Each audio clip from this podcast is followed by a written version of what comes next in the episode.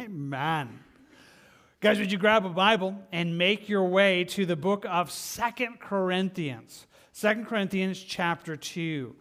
On Sunday mornings, we are journeying through the book of Second Corinthians verse by verse. Uh, we pick it up this morning where we left off last week. In fact, we're finishing up chapter 2 this morning, and so excited for God to be able to meet us in that space, longing that you'll be there as well. So, again, hopefully you got a Bible. You've made your way there. If you don't have a Bible, there are Bibles in front of you and the chairs in front of you. Page number on the screen. You can get there immediately. There's also, you can use a church app, I mean, use a Bible app if you're wanting to do that and follow along. But one way or another, we are longing and just encouraging. Have a Bible. Be following along so that God would speak to you through the authority of His Word, through the power of His Word and just the effectiveness that comes from His Word. So, longing that you're there with us. That's true for us here, but if you're in the overflow or online, it is just the same invitation right now, inviting you to have a Bible and join us this morning in the Word of God for what God has in store for us. That's where we want to journey. And so, as we're heading there, let's take a moment and pray. Let's ask that God would speak to us, that He would give us ears to hear what He would say to us, that that would be effective upon our lives this morning in just a genuine way. And so, let's ask Him for that together right now. Father, we thank you for this space. We thank you for your word. We thank you that you have given it to us and it's true. We thank you for the power, the authority, and just the work of your word. Lord, here we are. And I'm just asking that you would meet each one of us right now. And right where we are, you would open up our understanding, you would open up our hearts, and that, Lord, your word would just be at work inside of us in real ways, transforming ways that just work inside of who we are, that transform, change, and just draw us to you. Thank you that your word does that. I long for that today for each of us here. God, would you do that?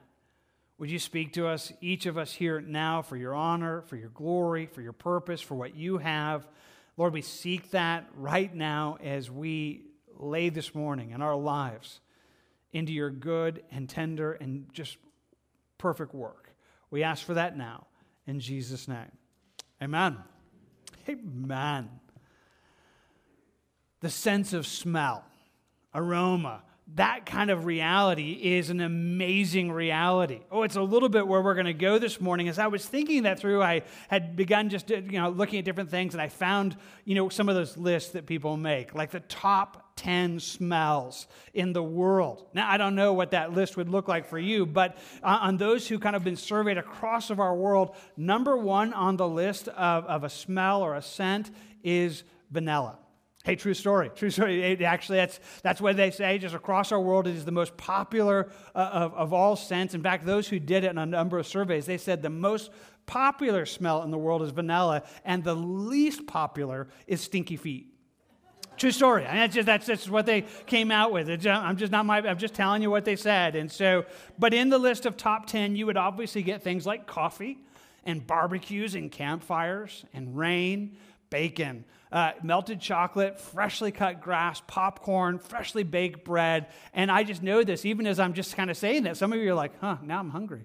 You know, it's like I just, I just, I mean, just even the thought of those smells can can be an a, amazing reality. Now, again, it's an interesting list, and I don't know uh, if you look at that list and you say, "Hey, that's be, that'd be my list. That's the same list I would make. That's uh, where you were." Maybe you'd say, "Eh, my list would be a little bit different." Here's what I know: like if they lived in New Mexico, somewhere in there has to be roasted green chili.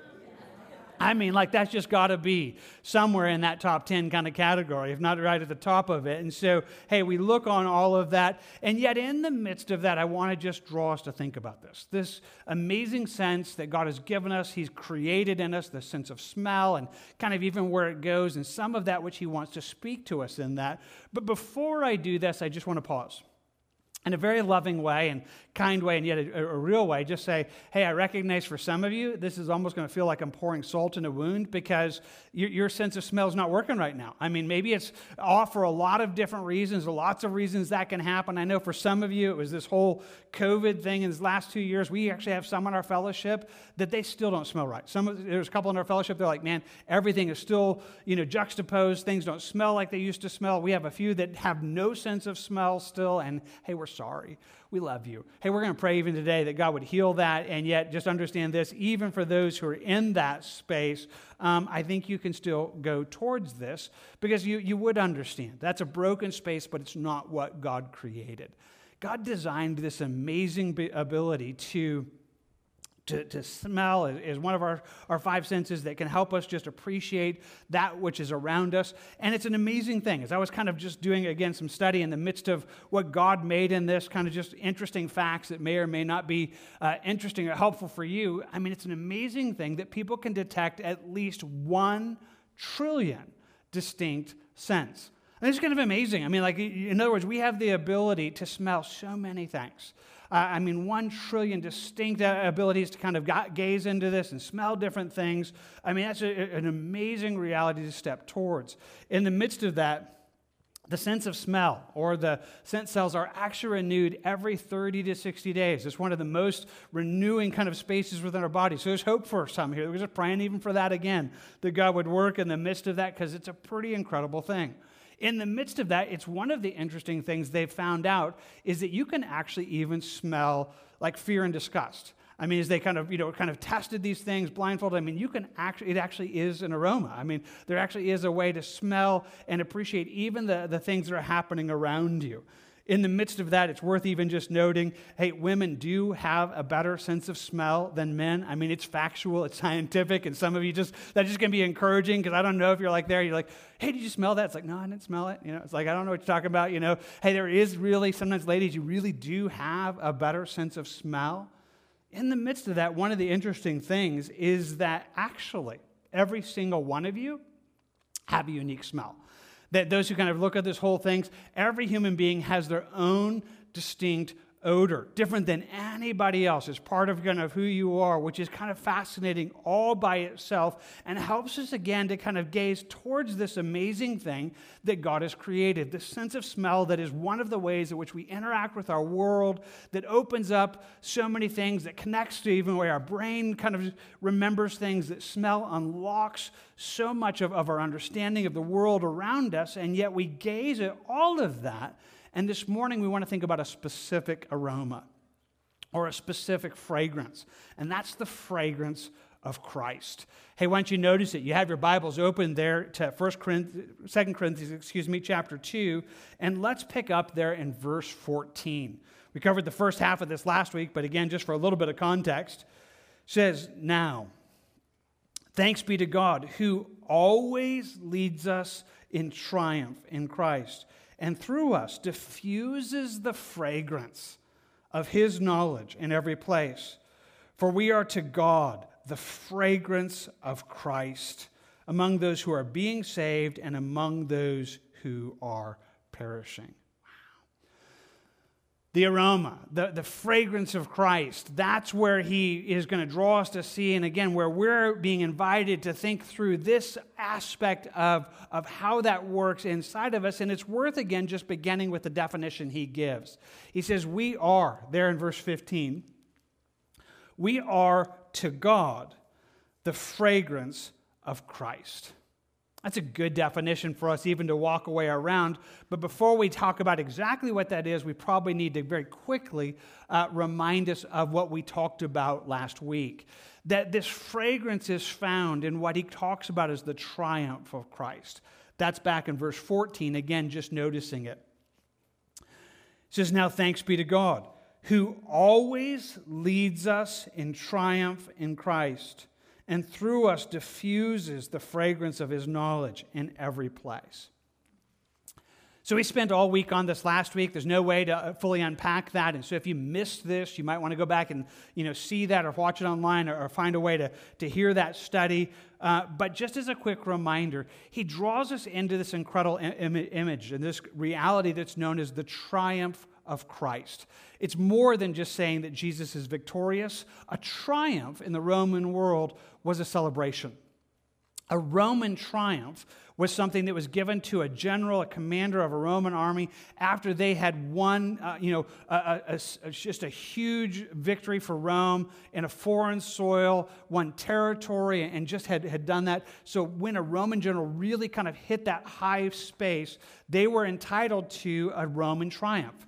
Kind of like, well, maybe we might say a ticker tape parade, although a ticker tape parade doesn't even come close uh, to what a Roman triumph was, but it was a parade, a celebration that would take place uh, in honor of that general. So many things went into it that we talked about last week, and so you'd have this uh, parade, this triumph, you'd have music and, and, and, and people inviting and, and celebrations, and at the very early space of that Roman triumph, you would have that general riding in a golden chariot a golden chariot that was beautiful and resilient and sparkling and in one sense kind of just sounds kind of just celebrating what he had accomplished and what he had done. And then following that roman chariot you would begin to have those who were kind of pushing out this incense, this fragrance, this cloud of incense that would follow uh, the Roman general. In that following procession would be the, the soldiers that fought with him, would be uh, the spoils that he won, and even the, the enemy soldiers that he conquered. There would be a very long parade of all of this. But one of the things that's important for us this morning is through all of that, there is this cloud of incense that they would continually kind of stoke up along the whole way of that Roman procession. And it was meant to be almost visual.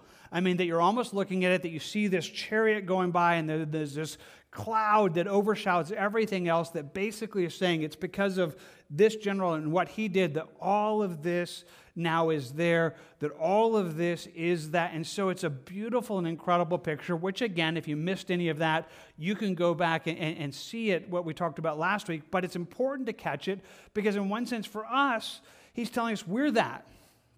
We're the fragrance. We're the cloud of incense. We're the thing that is because he is won because of his victory, now we are that that is pointing out that reality. So, as we step towards that, again, he invites us to understand what we are. So, once more, he gives us that definition in verse 15. For we are to God the fragrance of Christ. We are to God the fragrance of Christ. Don't miss this. May it reign over everything else we say this morning. Whatever this is whatever this aroma, this fragrance of Christ is, its primary just space of being a fragrance, being an aroma, is that it's a fragrance for God. That it's a fragrance that's pleasing to Him. That it's a fragrance that, when we think about what it is, it's as if it's rising first and foremost for His pleasure, for His honor, for His celebration that it really is first and foremost that. It will be more things, but it only flows when it really is for that. I think about it this way in Ephesians 5. It would speak about it and say, you know, walk in love as Christ has also loved us and given himself for us, an offering and sacrifice to God for a sweet smelling aroma. Says Christ has given himself for us. He has given himself, you know, out of love for us. His love for God so loved the world he gave, and Christ so loved, he surrendered himself, you know, to this as a sacrifice, an offering to God. And it's a sweet smelling aroma. And it kind of builds on this picture that is found all the way through the Old Testament, the sacrificial system that was meant to be that, that the offerings were meant to be pleasing to God, that it was something that was supposed to bring you know, His pleasure, His honor. And so there's a sense that says, hey, Christ is that first and foremost that there is this offering, this sweet smelling sacrifice that is that, that is happening in and upon us, that that is what you and I get to celebrate and, and get to step towards that we are. Well, as we begin to process that, understand this fragrance that we are to God of Christ, this fragrance that He works in us and on us, one of the amazing things is that it's always there. Hey, back up there to verse 14 and notice how he says it. Now, like right now, thanks be to God, who always, just kind of own into that for a second, who always leads us in triumph in Christ and through us diffuses the fragrance of his knowledge in every place. Always, every. Always, every. Yeah, that's all the time. One of the things we want to think through, and this is a little bit where we ended last week, is that this is not just about our good days. See, if you hear me wrong this morning, you're going to think, hey, this is talking about that space where Christians are nice and they just kind of are, are pleasing. We kind of like it. And, and you would miss the reality that it's so much bigger than that. This is equally true on our bad days. On our bad days, well, yeah, you know what I mean, right? I mean, yeah, I know you guys are second service, so this is first service, you know. They're actually struggling with this, but just in case one of them are hearing even now, I thought I would repeat it that way. No, I'm just kidding. I told them it was you in the first, but that's just. Um, ever have a bad day? You know, the kind of thing where you just wake up and you're grumpy? Like you're just grumpy and, and you don't feel like talking to anybody and, and you know, people trying to talk to you and you're like, eh. You know, just like, I, don't, I don't feel like talking. I don't feel like being nice. I don't feel like being, I mean, maybe you don't. I mean, but, but I have those days every now and then and just kind of processing them through. The reality is, is that we think about this aroma of Christ. It is equally true on those bad days as it is on those good days. Because there is a sense that, that God would look upon us. And if you're a follower of Jesus and you have believed upon him and you're saved all the time, now it's as if God would look at you and he would smell Jesus. He would look upon you and say, I smell my son on you. I smell my son on you. The aroma of Christ is rising around your life and from your life, not just on those good spaces, but on the days that are difficult. Now, I find myself thinking about it, and maybe it's just a silly image that works in my mind, but in Peter, it tells us that angels are interested in our salvation. It says, you know, that those who have been preached the gospel to you by the Holy Spirit that was sent from heaven, things which angels desire to look into. It's a pretty incredible little moment. It says that in one sense, if you believed upon Jesus and the gospel was heard by you, angels sometimes look at you and just go, wow, that's crazy. I mean, they, they, they find themselves gazing upon us in wonder and, and looking upon those things. And so I am probably extrapolating this in a way that isn't true, but it works in my small brain. So if it's helpful, I imagine it this way. I imagine every day, every now and then on one of those days, maybe it's on one of those grumpy days, on one of those bad days, and the angels are looking and they're like, huh, him? And God would be like, yeah, him. I smell my son on him. You know, I, I, smell my son on him. I mean, it's not about him. It's not about who he is. It's not about what he's doing. It's not about what he's earning. It's about what my son has done for him. And, and, and there's a sense that always, always there's a, a, space where that is rising from our lives in a way that brings honor and glory to Him. And He is doing that in every space that we walk through. Once more, that's a little bit where we landed last week, and we were talking about this, you know, moving in triumph in Christ, a little bit about what we just sung. We were saying, you know, hey, we're fighting a battle. He's already won. I mean, He's already won. Jesus paid the full price. So for us, we actually know how the story ends. We know where life is going. And so our life is lived in this wonderful place that we already have the victory. And yet now we're just going through the motions so that we get to walk in this space. And so that not only do we know where the future is going to go, but even into these spaces, He's working everything together for good. So we talked about that verse last week that, well, familiar to many of us, Romans 8 28. And we know that all things work together for good to those who love God, to those who are the called according to his purpose. Only true for Christians, those who are the called, those who love God, who are his. So this isn't true if you're not a follower of Jesus, but if you are a follower of Jesus, everything is working together for good the good days and the bad the, the spaces that you're really enjoying and the spaces that you're not. And not only is he working that all together for good, there's this fragrance, there's this aroma that's rising from our lives always in every place. And there's something about just knowing that.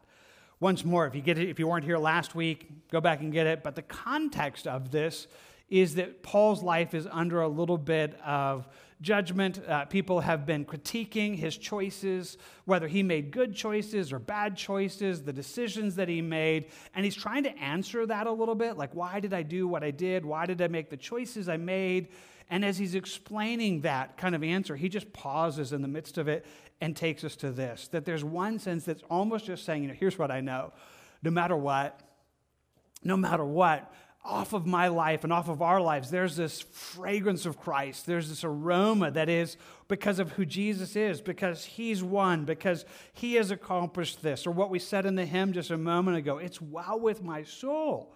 It, it's good. For, I mean, I'm doing fine because of him. And, and, and that reality that we get to step into becomes an amazing place. So we are that. We are that. Whether you believe it whether you feel it, whether you recognize it, or whether you don't, if you're a follower of Jesus, God smells his son on you. God, God, God finds the aroma of Christ rising from your life, and it's pleasing to him. It is pleasing to him. It is pleasing to him now because Christ has died for you and, and, paid you the price for your sins. And there's a sense of this aroma that is rising even now, bringing him honor, pleasure, and, and, and joy you know, kind of that space, because that's what smell does sometimes, right? I mean, when it's a good smell. Not a bad smell, but a good smell. I mean, for some of you, it's happened this week, right? I mean, we have flowers blooming uh, around our town. Some of you have rose bushes kind of thing, and you just maybe you even walked by one this week and just like, wow, that's a good smell.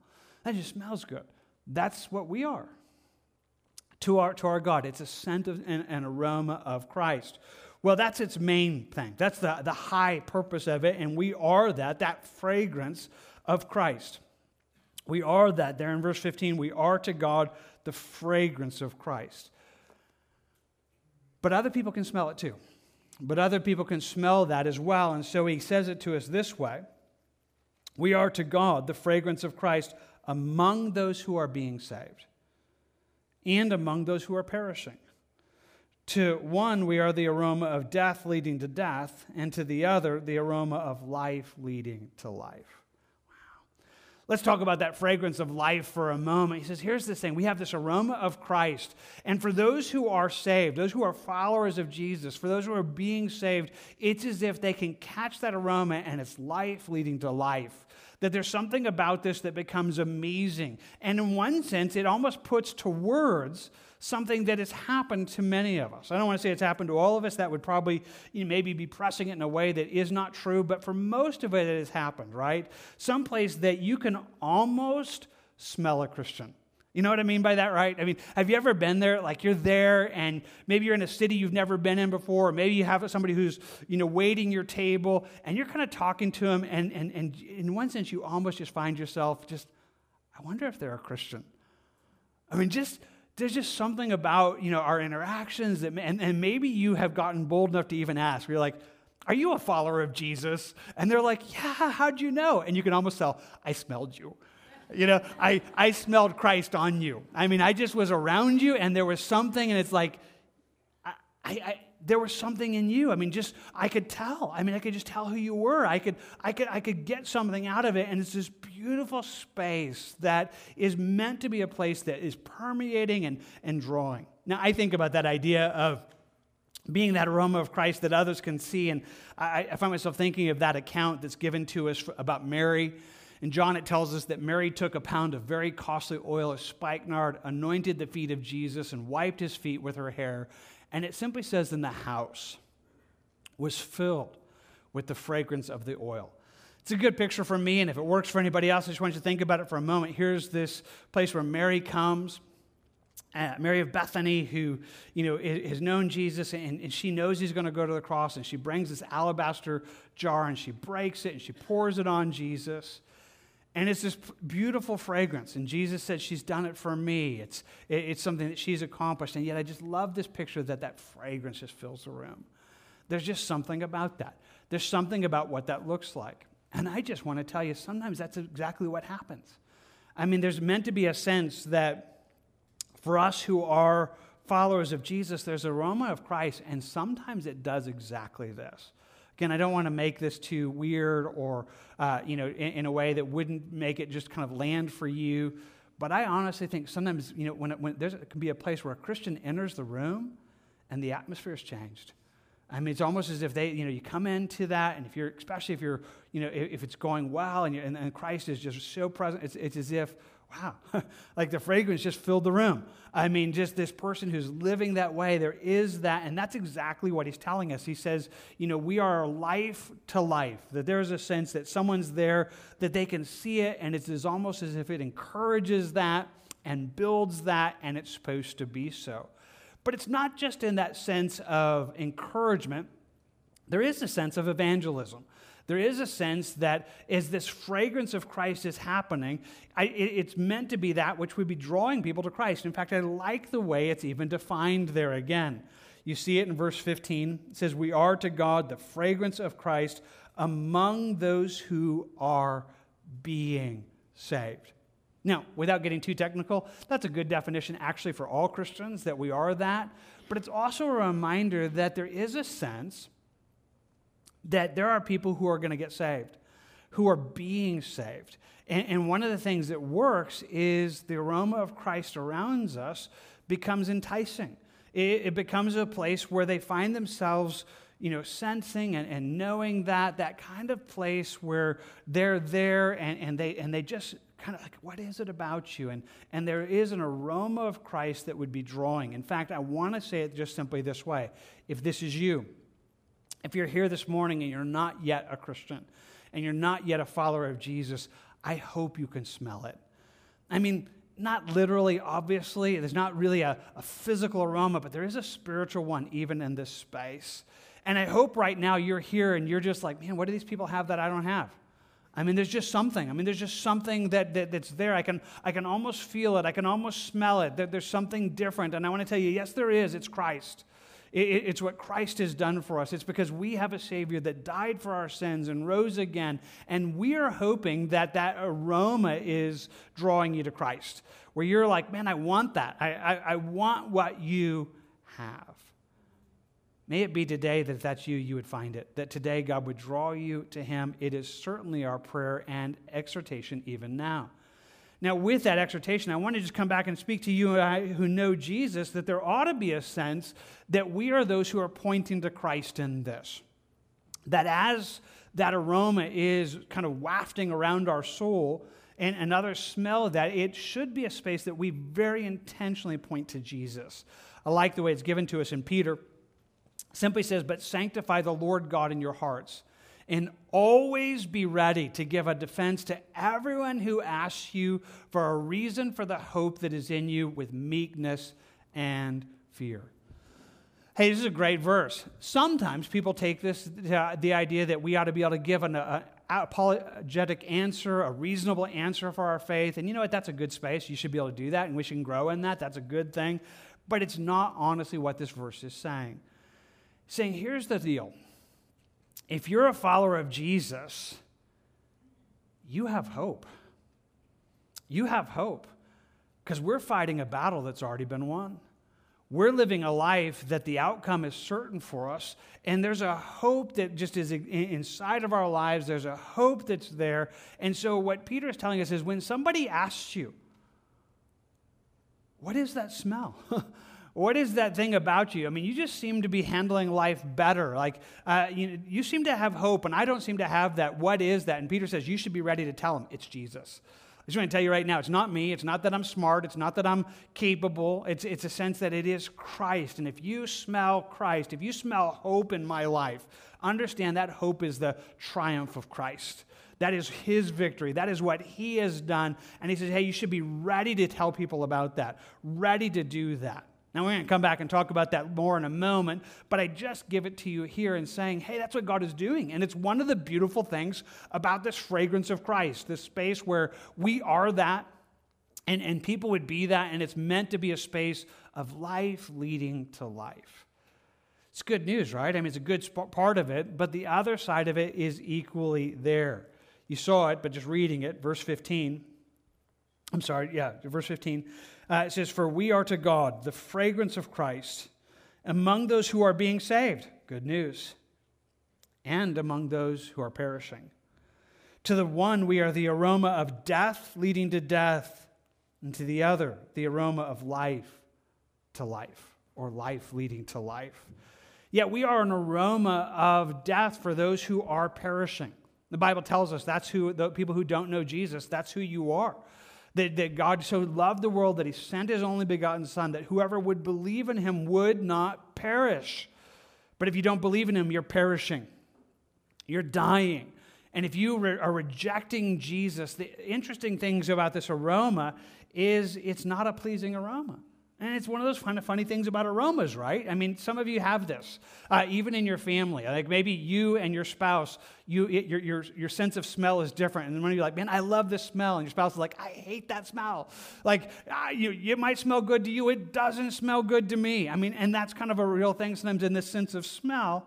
But one of the things spiritually is to those who are perishing, that aroma of Christ is not a pleasing smell. It stinks. And it causes us, in that sense, to be a, uh, kind of those in the midst of this. He says, hey, this aroma is death to those who don't know Jesus. It is speaking death to them. And so, one of the reminders in this whole thing is that should not surprise us. Now, maybe it doesn't. Maybe you already know this. Maybe you know it in a number of different ways. But if not, sometimes it can be surprising. The kind of thing that, as a follower of Jesus, you find people offended at you and you haven't even done anything yet. You know, it's like I didn't even do anything to make them offended. It's like I don't know why. Just I just somehow I'm around them and they just they're agitated with me. They're they're irritated with me. And it's like, what did I do? I don't even know what I did. Sometimes it's that aroma of Christ. Gives it to us this way in 1 Corinthians. It says, We preach Christ crucified. To the Jews, it's a stumbling block. To the Greeks, it's foolishness. Speaking to them both just very specifically in those cultures, but we could almost say that in all of culture, kind of religious and, and, and the worldly kind of culture in that sense. He says, Those who are perishing, they look upon us and they just look and they say, Hey, you're dumb. I mean, you're, you're offensive to me. What you are is foolishness to me.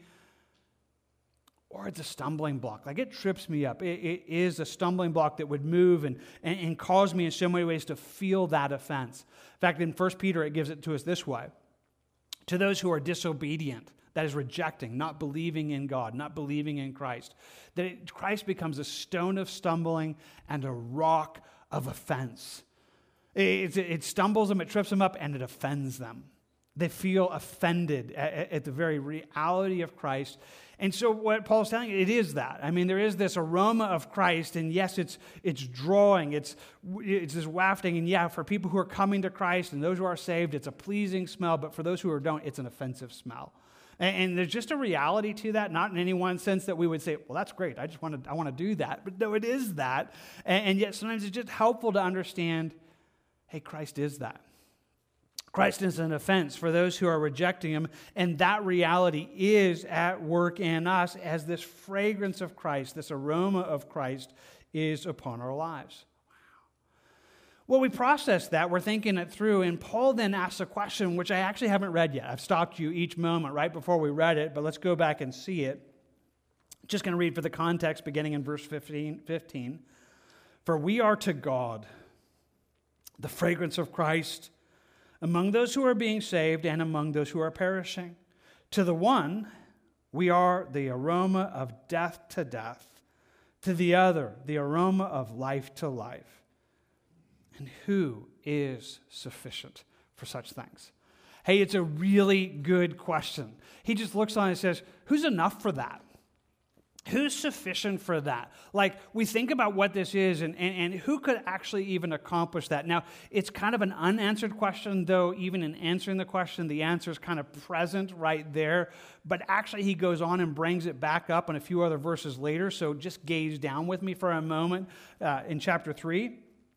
Go to verse 4. It says, And we have such a trust through Christ toward God, not that we are sufficient. And Paul asks, Who's sufficient? Paul says, It's not us. Like, we're not sufficient of ourselves to think that anything is being from ourselves, but our sufficiency is from God, who also made us sufficient as ministers of the new covenant, not of the letter, but of the Spirit. For the letter kills, but the Spirit gives life.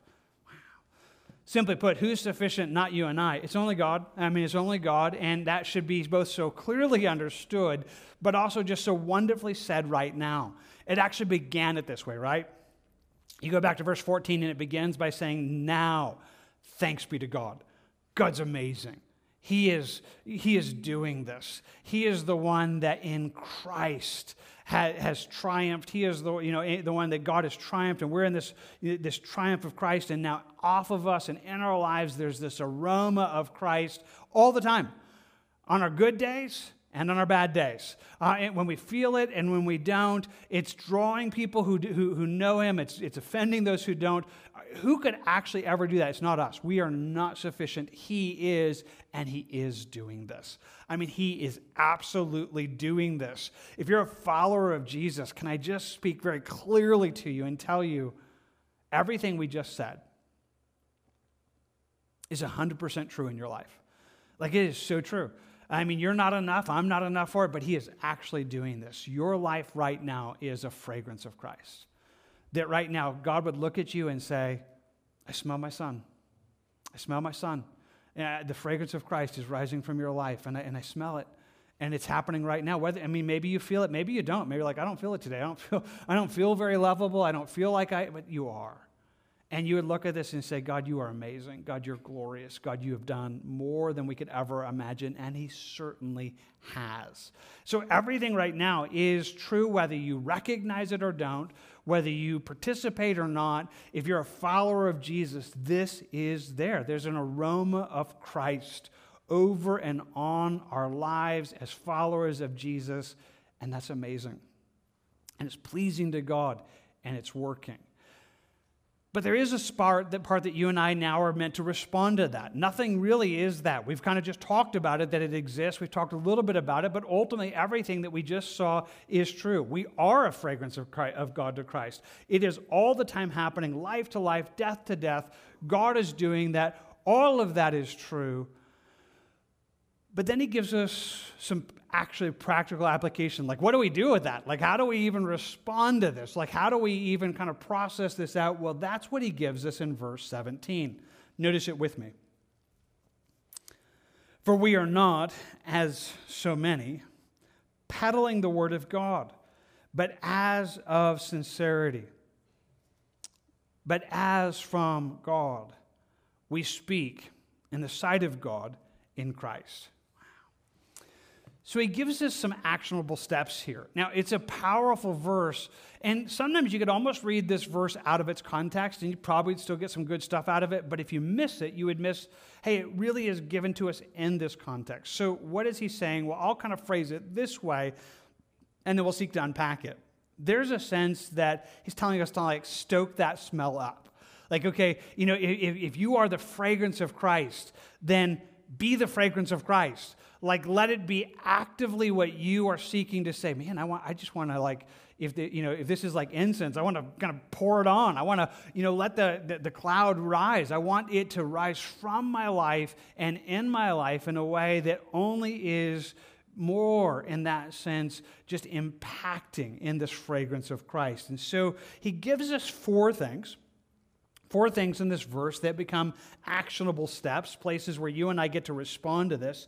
And I want you just to notice them. It begins in the first one by saying, For we are not, as so many, peddling the word of God.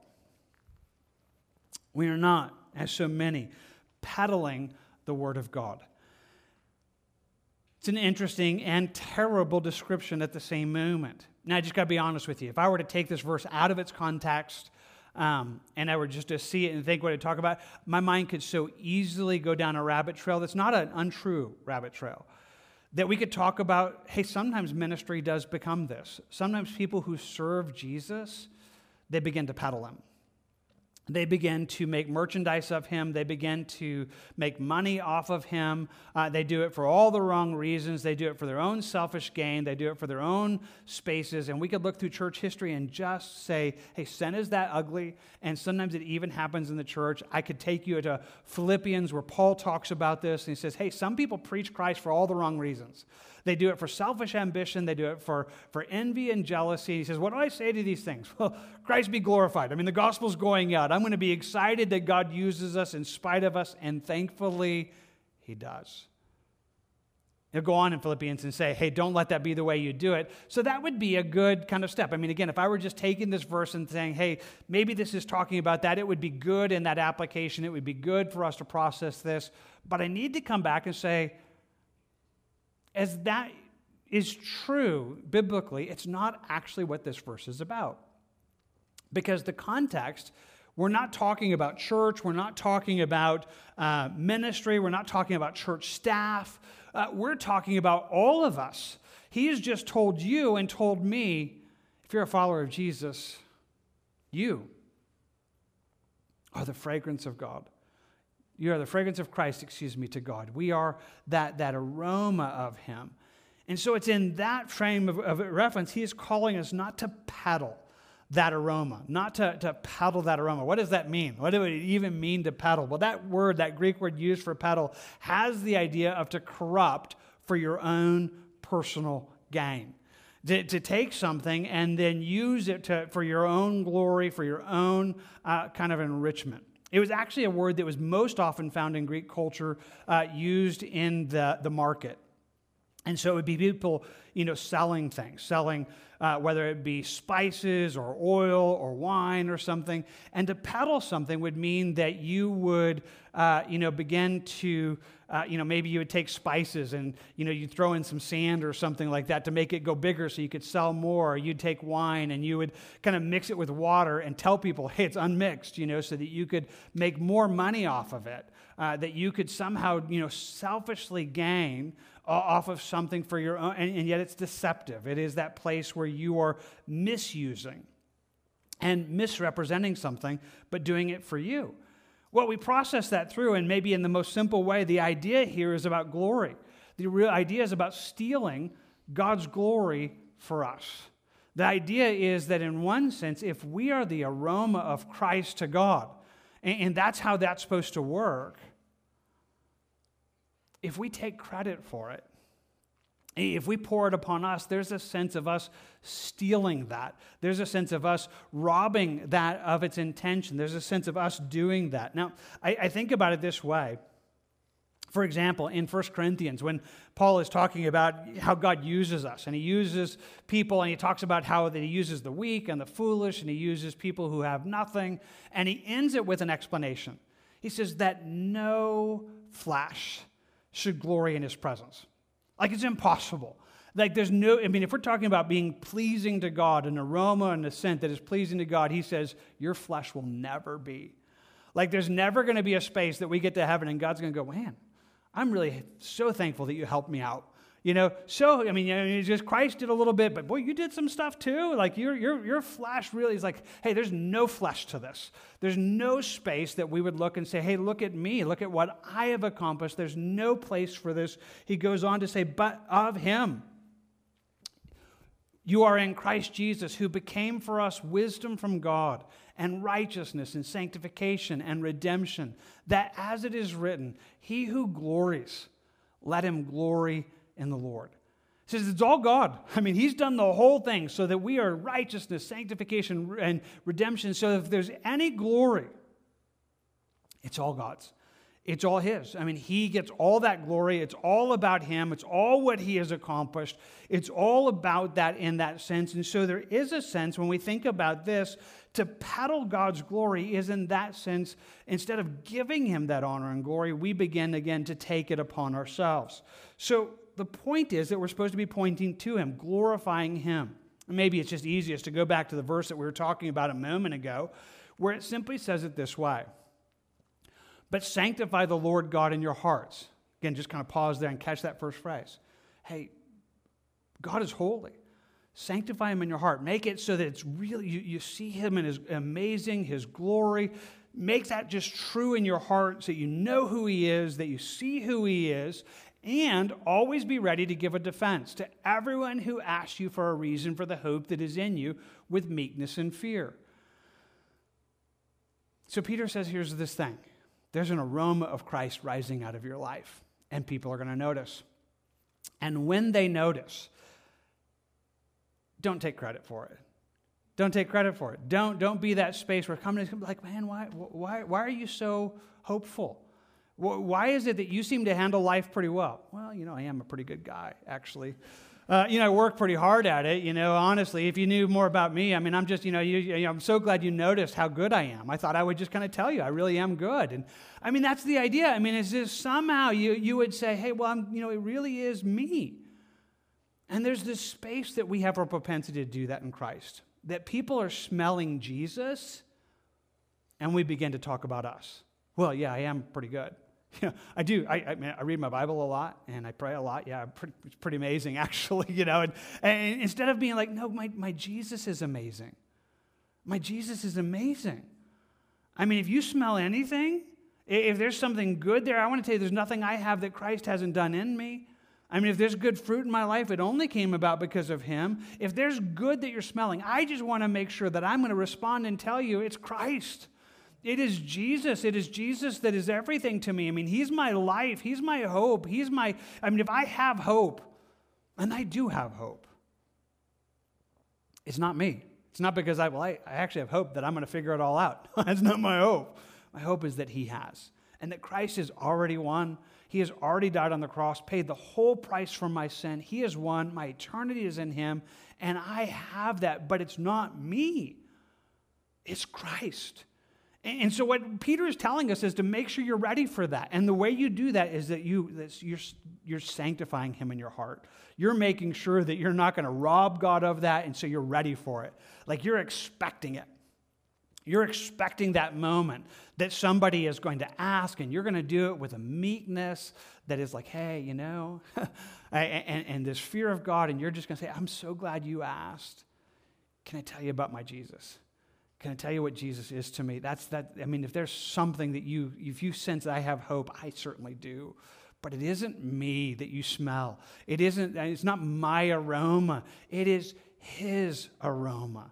It, it is what He is, and there's a beautiful space to it. So when He's telling us this, He's just inviting us to not do that, to not do that, and yet it's terrible and yet helpful even in its invitation because he says that we are not as so many.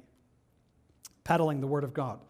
The sad reality is that, yeah, it happens sometimes. People, you know, God's people, sometimes they just do. And Paul says, that's not what we want to do. I don't want to peddle this. I don't want to make it about me. I don't want to steal God's glory and then try to pour it upon me as if somebody would be really proud. that's not it. It's Christ the glory is all his. And so I want to do my very best not to do that. So when he says not to peddle that, that's it. Don't corrupt it for your own personal gain or glory. Don't, don't take the aroma that is there and then try to, try to take credit for it. Don't do something that would kind of rob that. Very intentionally become one that would just say, hey, I want to be one who's, it, that it, it is happening, but my voice is just matching that so that as you know people smell that. I would be constantly saying it is him. It is jesus. It is christ. He's amazing. He's good and he's glorious. Wow. that's the first of the four things that he gives us actionable but maybe the most uh, one that just needs to be heard and we needed to explain. The others are easier so we'll work through them a little bit more quickly but notice them as well. So number one verse 17 we are not as so many peddling the word of god. Number two but as of sincerity. Sincerity, real, that idea of, of authentic, of who you really are in Christ. Without spending a bunch of time on it, it's an interesting word that is actually found in the same uh, kind of atmosphere as the first one. So to peddle uh, would be, you know, so it would be used often in that culture of somebody in a market that is um, a crook. You know, they're selling you something that isn't real. Uh, they are, you know, marketing, you know, whatever it is, salt, and, and, and yet they're kind of mixing, you know, sand into it, or they're marketing oil or, or wine, and they've, they've done something that it's not authentic, it's not, not, not genuine. The idea of sincere is, it is. Almost that idea that you could hold it up to scrutiny and you could hold it up to test and say, hey, this is genuine. Like, this is the real deal. This is the real deal, and it is that. Now, this is a beautiful thing. And I want to just, as carefully as I can, unpack it for you. If you're a follower of Jesus, it is real. if you're a follower of Jesus, it is sincere. I'm not asking you to make it sincere, it is sincere. You are the aroma of Christ to God. And there is a sense of just being what God has made that in a way that would do that. And it's one of the most beautiful things about this whole thing is that the Christian life rightly lived is not achieving or earning, but allowing what God has already done to be at work in our life. Simple deal is you have no idea. You have not even begun to understand how much God has done for you if you're a follower of Jesus. I mean, you are already a new creature in Christ. You already have a new nature. For it goes on in Ephesians, like all of Ephesians chapter 1 talks about what's already ours. Like we are already seated in the heavenlies in Christ Jesus. Like we have already had all these things. And in one sense, he just says, hey, be what that is. Allow what that is to shine. Now, that is both helpful, but it also gives me this moment to speak it to you because as I'm saying all of this, I know I'm talking to somebody and you are a follower of Jesus, but somehow you don't believe what I'm saying. You don't believe it's authentic. See, that's the funny thing about aromas, about fragrance. Sometimes we use fragrances to cover up odors, right? I mean, I'm not, not picking on anybody here this morning, so please don't. Like, if you're wearing some cologne or perfume, and we're really glad you are, uh, you might be wearing it just because you like to wear it. But sometimes we wear it because we don't want you to smell us. I mean, I mean, does that make sense? I mean, do I have to like expound, expound that too much more? You probably already know this, but perfume and, and cologne found its heyday became such a big part of culture in worlds that they didn't have access to running water like you and I do. I mean, bathing and cleaning was, and so the way that you did that is you kind of your body odor began to stink more and more. You put on more and more cologne and more and more perfume so that it, you didn't stink, you know, kind of deal. And and so in in some ways that's kind of a, a cultural reality that we understand. And some of you, that's what you feel even right now. You kind of think, no, I stink. I stank. And, you know, so God's got to cover it up. You know, God's got to, you know, you know, throw something on there so I don't smell as bad as I really do. But you don't. You don't. Who you really are in Christ, what God has done for you in Christ is beautiful. You are the aroma of Christ, and it is real. And He's not asking you to fake it, He's not asking you to pretend. He's just asking that that reality of Christ would shine in your life and, and that you just step towards that. Say, well, God, if, if that's what I am, then, then, then do that. I just, I just, I just want that to be there, that I, I, I want it to be, you know, what that looks like in a way that is authentic. It's not faking, I'm not pretending but it's what Christ has already genuinely done. And I just want to just lean into that so that that aroma becomes uh, that which flows out, which is such a beautiful space of this. Because again, it's not fake, it's not phony, it's not a cover up. It is what Christ has done in us. Wow. So, number one, don't peddle it. Number two, be sincere, do it out of sincerity. Number three, there in verse 17, not only but out of sincerity, but also as from God. We already talked about this, but it's worth just again noting God's the only one that can do this, and He is the one that's doing this. Paul had already asked, who is sufficient for this? And he's like, not us. like, like this wouldn't be me. This wouldn't be you. It's only God that's doing this. And so he says, hey, do that. Like, hey, God, just do this in me.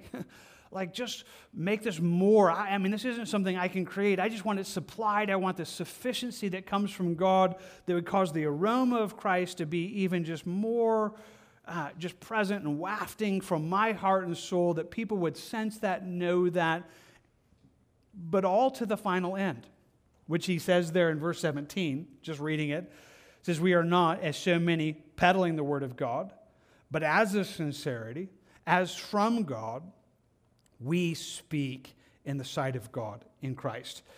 Be Christ glorifying. I mean, if the whole point of us being the aroma of Christ is ultimately being pleasing to God, then that's what we should be trying to do.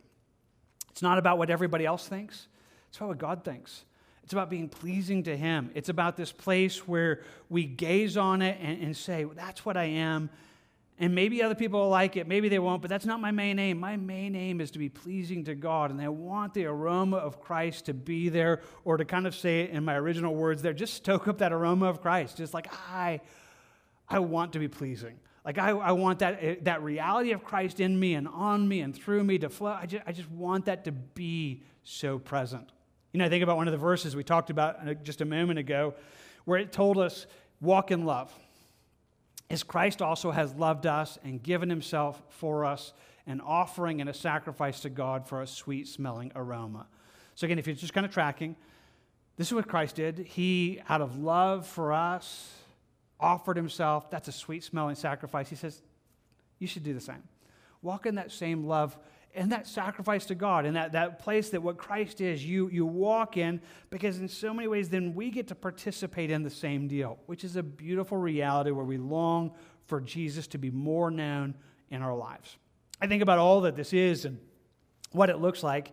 In fact, some of you were here Wednesday night. We were in Acts 4, and in one of my favorite verses in the book of Acts, certainly in chapter 4, uh, you know, he draws this picture out and he gives us this place where Peter and John get arrested, and then Peter, you know, answers and explains what they did. He does so well, speaking of Christ. Then those who arrested them simply say it this way when they saw the boldness of Peter and John, and they perceived that they were uneducated and untrained men, they marveled. Like, this is a funny verse. I mean, it really is. So, like, Peter and John answer really, really well. And they're like, huh, you did better than I thought you would. I mean, I mean you're, you're, you're not that smart. You know, you're, you're, not that, you're not that talented. I mean, you didn't go to, where did you, I mean, huh, I mean, you're just kind of a conundrum to me because of, of what you just did. I mean, something happened that seemed better than you.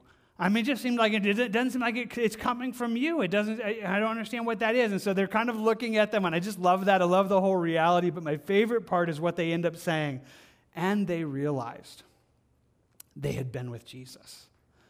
Wow. It's like they looked at him and go, You're just kind of a conundrum. I mean, you're just not that much. Oh, I know what it is. You've been hanging around Jesus, haven't you? That's what it is. Like you've been hanging around Jesus because that's. I mean, I don't. I mean, I, I, smelled something and I thought, well, that doesn't seem like you. Oh, I know who you've been hanging around. You've been hanging around. I love that reality, and yet that's everything that this is. There's everything in this space where He is longing that your life and mine would be that, where it would be this space where people would look at us and they'd go, "Huh, you." It just seems weird that you would be that hopeful. I don't. I mean, I mean, not that impressive, you know, kind of deal. It's like, oh, you've been hanging around Jesus. Oh, I get it. That's exactly that aroma. That's exactly what this is, and that's exactly what he's inviting us to. You know, I think about everything that this is and kind of just putting it back on the screen for a moment. I mean, this is an amazing reality. And one more time, I just tell you, that's who we are. We are a fragrance to God. We are a fragrance to God of Christ, and he's doing all the time. Every time, every place, if you're a follower of Jesus, he's doing that. Life to life, to those being saying death to death. We're not enough. He is. But man, if that's true, then man, we should step into it all the more. That's where we're going to close right now, so you can take your Bibles, your notebooks, whatever it is you have open, and uh, just inviting you in for a moment just to step into this reality of what Christ is and has done for us. And I wonder where this has found you this morning. It may, again, be that you're here this morning on the outside looking in. And it may really be that you still are listening to me and you're like, I still don't understand anything he said. You know, I'm still not totally sure I understand what Jim you're saying, but I, I can smell it. I know there's something in this room that I don't have. And I just want to tell you it's Christ. And, and if that's you this morning, may the fragrance of Christ in this space draw you into surrender. May you find yourself being saved this morning through just the aroma of Christ in this moment and in this space. We are longing for that. And so maybe for you, in this quiet moment that we're going to give you in prayer, you'll just surrender. But many of you are followers of Jesus. And I just want to tell you, this is true. This is true of you. And there's just a sense of maybe it would be good for you to take a moment and pray for it. Just recognize it's true. And maybe it would be true that you could just even ask for it. You know, I found myself, partly because I knew I was studying it this week, sometimes just thinking about it uh, you know, before, you know, be getting ready to leave the house or go into a store. And I just kind of like, God, I want to smell. I want to smell like Jesus. I want someone around me to smell Jesus. I, I, I want to do this in a way that, you know, I, I tend to think in goofy little pictures. And so I kind of have like one of those like Pepe Le Pew kind of things, you know, and it's got these going and there's like this scent thing. It's like I want people to go like, what was that? I, I want it to be that. maybe you just want to take a moment and ask for that. Like, God, I want, to, I want the aroma of Christ to be thick, you know, on and through my life in a way that's pleasing to God but effective in the lives of other people. So, would you take a moment, wherever that's met you this morning, would you ask God for that? I'll do the same. We'll come back and we'll close together in worship in just a moment.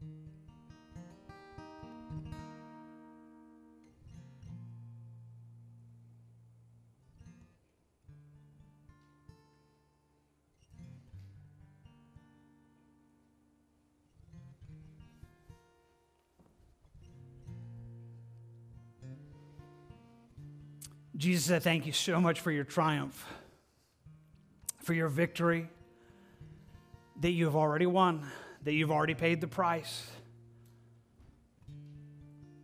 Thank you for what that is for us, the hope that is ours. And I thank you for the reality of what you've just told us. For those of us who are yours, who have believed upon you, we are now the fragrance of Christ everywhere, all the time. God, you're amazing. You are amazing. I pray that it is life to those who are here, that it would be speaking life and refreshing life. I pray for those who don't know you, that they would be drawn to that and be saved. You're the only one that can do that. And nevertheless, Lord, help us to participate. Not to paddle this, not to try to fake it or, or, or feel like we are, but by your strength, by what you're doing to just be just to be that aroma of Christ. Lord, may you cause that aroma to rise abundantly, effectively. May you be honored as we just say, Jesus, it's all you. It's all you. All the glory is yours, all the honor is yours. I thank you for that and thank you for who you are and what you have done in that. We acknowledge that together right now in Jesus' name. Amen. Amen. May God meet you in that. May He draw you to all that He has in that. You have questions, we're here. Come up and, and talk to us afterwards. If you don't know Jesus, we're here. We'd love to talk to you more. But right now, let's worship. So why don't you stand as we just glorify Jesus for who He is and, and what He is in our life. As we do that, I just want to bless you in the name of God. The Lord bless you and keep you. The Lord make his face shine upon you and be gracious to you. The Lord lift up his countenance upon you and give you peace.